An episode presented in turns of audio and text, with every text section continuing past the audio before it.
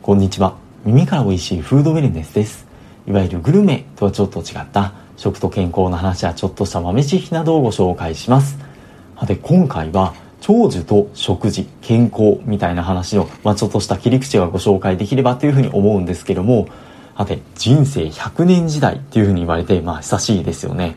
あとは、ライフシストっていうベストセラーになった本の中でも、2007年に日本で生まれた子供は107歳まで生きる可能性が、まあ50%っていう那須さんも出たりとかして、まあ、世界、あまあ、衝撃を与えたってことも記憶に新しいんじゃないかなっていうふうに思います。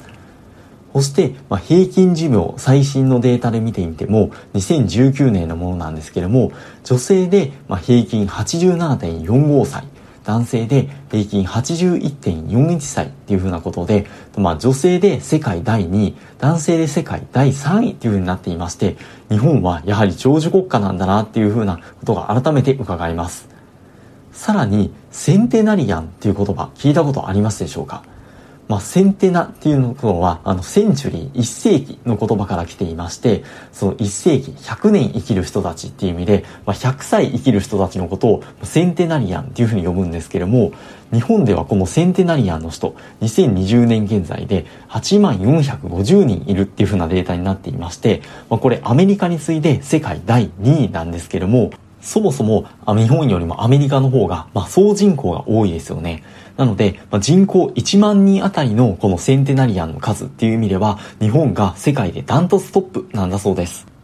世界にはブルーゾーンって言われる、まあ、この100歳以上のセンテナリアンの人も含めて、そのまあ健康長寿の人たちが非常に多い地域っていうのがいくつか知られているんですけども、例えば地中海地方のイタリアのサルデーナ島ですとか、まあ、ギリシャのイカリア島、あとはアメリカカルフォルニア州のロワニンダとか、コスタリアのニコリア、ニコヤ半島とか知られているんですけども、その中でも日本の沖縄がそのブルーゾーンの地域の一つとして挙げられています。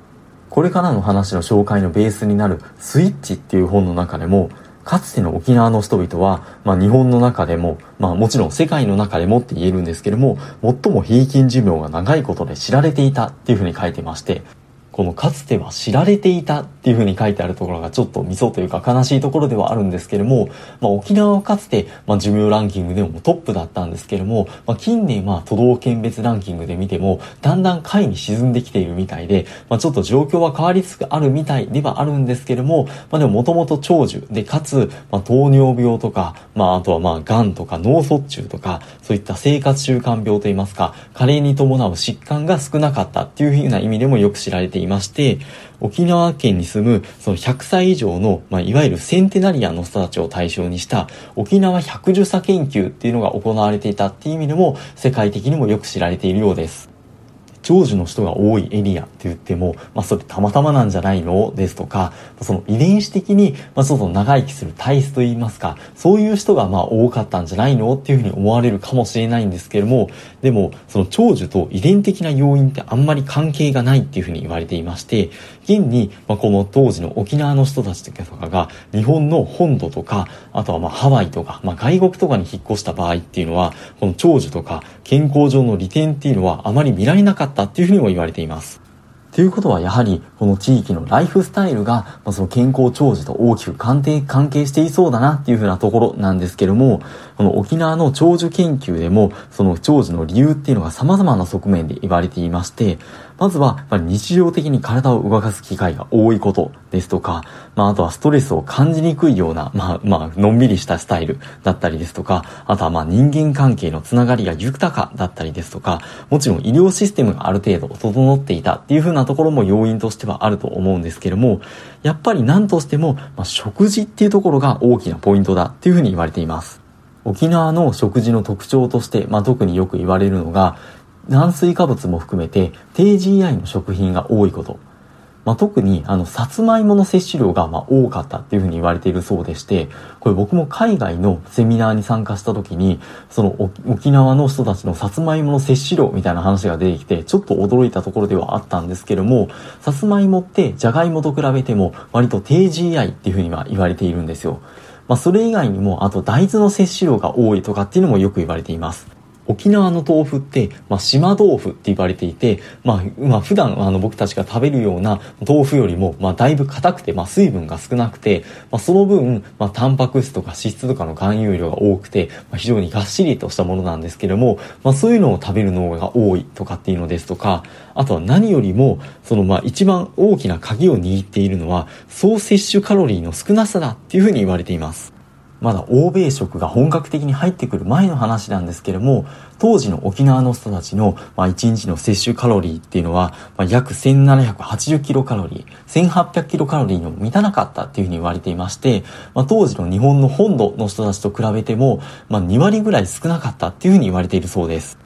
カロリーが少なかったですとか、カロリー制限みたいな言葉が出てくると、ちょっと誤解を生むというか、なんかネガティブな印象を受けてしまうんですけども、まあ、決してそのひもじい思いをしていたですとか、まあ、栄養失調になっていたみたいな意味では全然なくてですね、こう腹八分目でまあうまく抑えられていたみたいなまあニュアンスでして、こういった健康を害さない範囲での、まあ、程よ程よいカロリー制限とかっていうのが、まあ、その寿命の延伸とか健康の増進につながるっていう風な研究っていうのは、まあ、いろいろ報告がされていまして、その中でも有名なのが、赤毛猿っていうのは猿を使った30年以上の長期間にわたってそのカロリー制限と寿命とか健康との関係を調べた非常に息の長い研究がありまして、まあ、というのも人間を使ってその長寿の健康研究をするってなかなか現実的には難しいんですよ。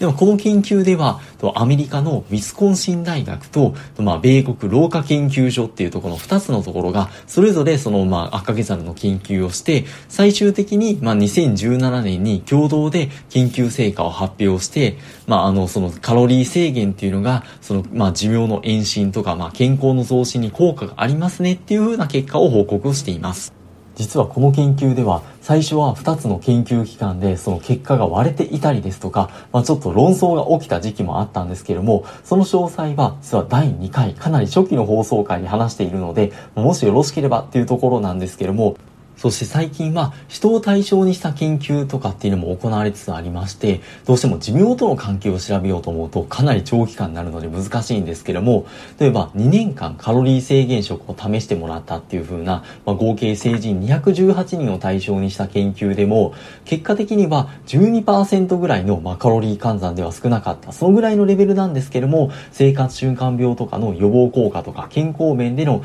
効果が見られたっていう風な結果が出たりもしています。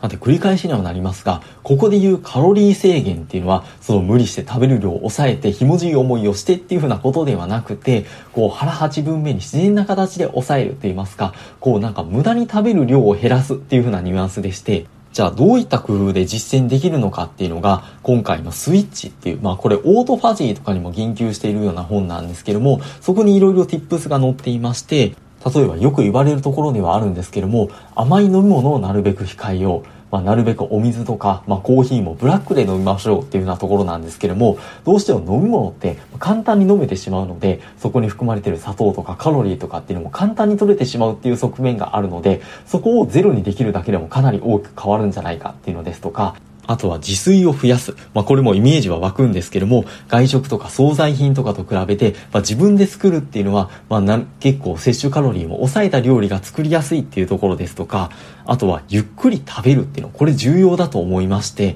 あの、以前にも紹介したことあるとは思うんですけども、食べる速度を起こす遅くすることで、1食あたりの摂取カロリー量を最大で300キロカロリー、1日トータルでは500カロリー以上減らすことができたっていうふうな研究もあったりします。あとはなるべく食事中にスマホいじりとかをしないこと。これもお昼ご飯の間に、まあその SNS とかネットサーフィンとか用途に限らず、スマホとか携帯電話を見ている人っていうのは、どうしても食事をした記憶が薄まって、まあ満腹感もそれに伴って少なくなるので、その午後に、まあ間食を口にする傾向っていうのがそれだけ強くなって、1日約200キロカロリーも多く摂取するようになるっていう風な研究結果もあったりします。確かにマインドフルイーティングって言葉もよく言われたりもしますよね。まあどうしてもなんかながら食べになってしまったりですとか、早食いになってしまったりですとか、僕も人のことは言えないんですけども、まあその一日一日一回一回の食事を大切にするっていうことが将来的な健康寿命の増進にもつながるかもしれないなっていうのが、そのセンテラリアンの、まあ、人たちの、まあ、研究からも見て取れるんじゃないかなっていうふうなところが今回のお話でした。